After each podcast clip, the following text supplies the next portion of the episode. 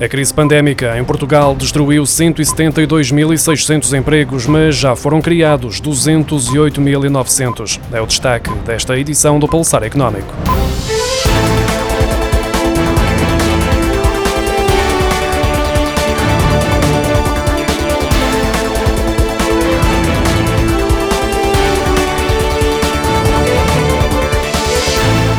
Desde março do ano passado, mês que ficou marcado pelo início da pandemia, até junho deste ano, foram destruídos 172.600 postos de trabalho. Por outro lado, já foram criados 208.900, de acordo com os números do barómetro do Observatório sobre Crises e Alternativas.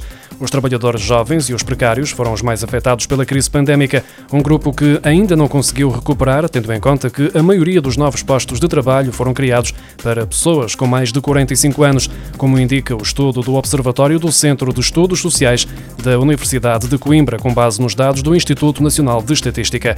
Mais de metade da recuperação do emprego foi verificada nas grandes empresas. A área metropolitana de Lisboa não conseguiu recuperar totalmente o emprego perdido, ao contrário do centro e do norte, que viram o emprego subir. Cerca de um em cada três estrangeiros que obtiveram uma autorização de residência em Portugal este ano foi por motivos profissionais. Até ao fim da primeira quinzena de outubro, chegaram ao país para trabalhar quase 30 mil pessoas. Os dados enviados à agência Lusa pelo Serviço de Estrangeiros e Fronteiras dão conta que até 15 de outubro fixaram residência em Portugal 93.487 estrangeiros, sendo a atividade profissional, o reagrupamento familiar e o estudo os principais motivos da atribuição das novas autorizações de residência.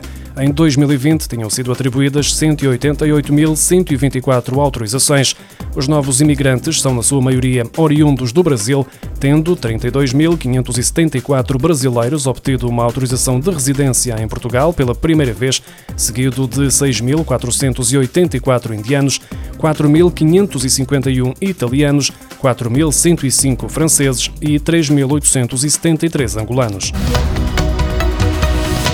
Preço dos contentores está a preocupar as empresas exportadoras em Portugal. Segundo a Câmara do Comércio e Indústria Portuguesa, uma empresa que pagava por um contentor para um determinado mercado 2.500 euros, neste momento pode estar a pagar mais de 10 mil euros pelo mesmo contentor. A escassez de contentores tem levado ao aumento dos preços das unidades disponíveis e ao atraso na entrega de encomendas, também motivado pela falta de matérias-primas. Contudo, as empresas têm esperança que a situação se resolva o mais rapidamente possível, pondo fim aos atrasos na entrega de encomendas e evitar o aumento generalizado dos preços, que tem estado a ser minimizado por muitos setores ao não refletirem o aumento dos custos de transporte na fatura a pagar pelo consumidor final. Os produtores de leite portugueses reivindicam a subida urgente do preço pago à produção por ser imoral estarem a receber 30 cêntimos por litro e avisam que estão no fim da linha. Os produtores de leite em Portugal recebem 30 cêntimos por litro, quando a média paga na União Europeia é de 38 cêntimos, um valor que os produtores nacionais exigem que lhes seja pago já a partir deste mês de novembro, sob pena de terem de fechar dezenas de vacarias em todo o país. Os custos de produção têm vindo a aumentar desde o alimento para os animais, à energia e aos combustíveis. Os produtores de leite têm vindo a suportar o esforço adicional, mas avisam que estão no limite. Todos os dias são desperdiçados 515 milhões de litros de água em Portugal através da rede de abastecimento, num total de 188 mil milhões de litros de água todos os anos. Para a Associação das Empresas Portuguesas para o Setor do Ambiente, é urgente que sejam tomadas medidas, quer por razões económicas, quer por questões de sustentabilidade ambiental. É preciso que sejam implementados os procedimentos concursais necessários para que o país possa atingir um nível global de eficiência hídrica muito mais elevado.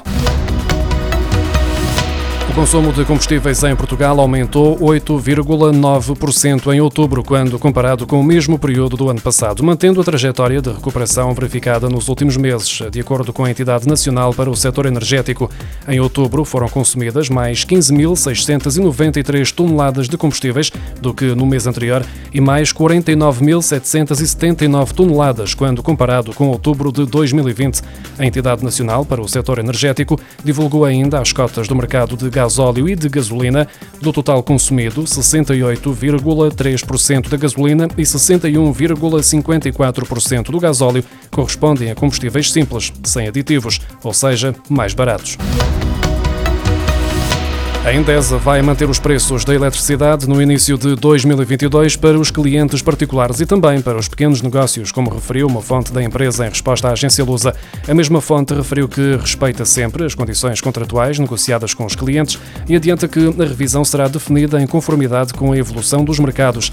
A evolução dos preços da eletricidade no próximo ano resulta do impacto negativo da subida do preço nos mercados grossistas, que atingiu valores recorde este ano, e da redução das tarifas de acesso às redes redes para as famílias e pequenos negócios, que será de 52,2%, conforme anunciado pelo regulador a 15 de outubro. Já em relação ao mercado empresarial, a Endesa refere que se rege por contratos 100% negociáveis.